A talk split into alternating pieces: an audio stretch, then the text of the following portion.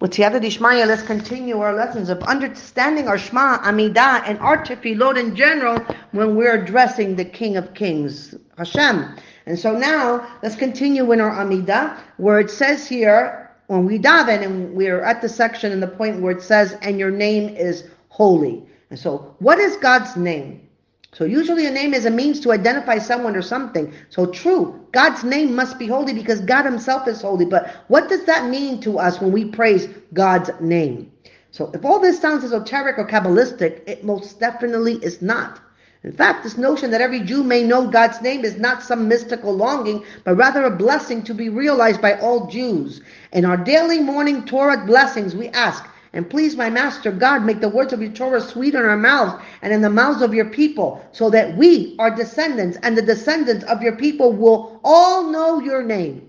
So if God's name is not his essence, then what does it represent? So the answer lies in the poetic Shir Kavod, better known as Anim Zimrot, the responsive prayer that closes our Shabbat and Yom Tov morning synagogue services. They, the prophets, depicted you, though not as you are, but as you do your acts, your power.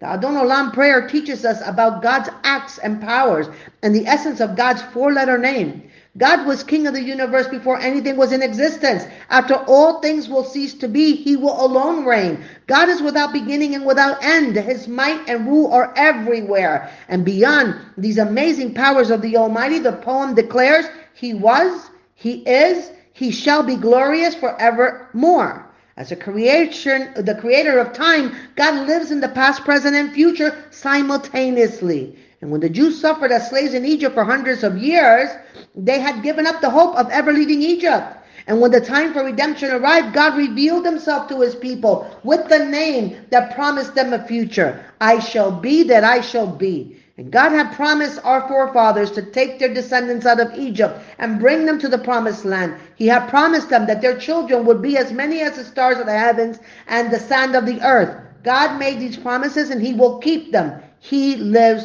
forever.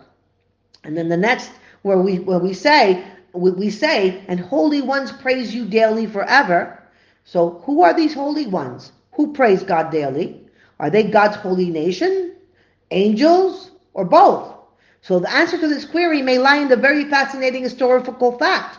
Originally, the Kedusha prayer was not recited every day, unlike Atah Kadosh, which is the third blessing of the Shemona Esrei. In fact, Tosafot ruled that Kedusha should be said only on Shabbat. So Siddur Rashi goes on so far as to say that Kedusha is not an obligation. However, it is a beloved prayer and requires a minyan if we choose to say it. And this might explain why Atah Kadosh makes no mention of angels in it, and that the holy ones who praise you daily would be the members of God's holy nation. Baruch Adonai Leolam Amen Be Amen.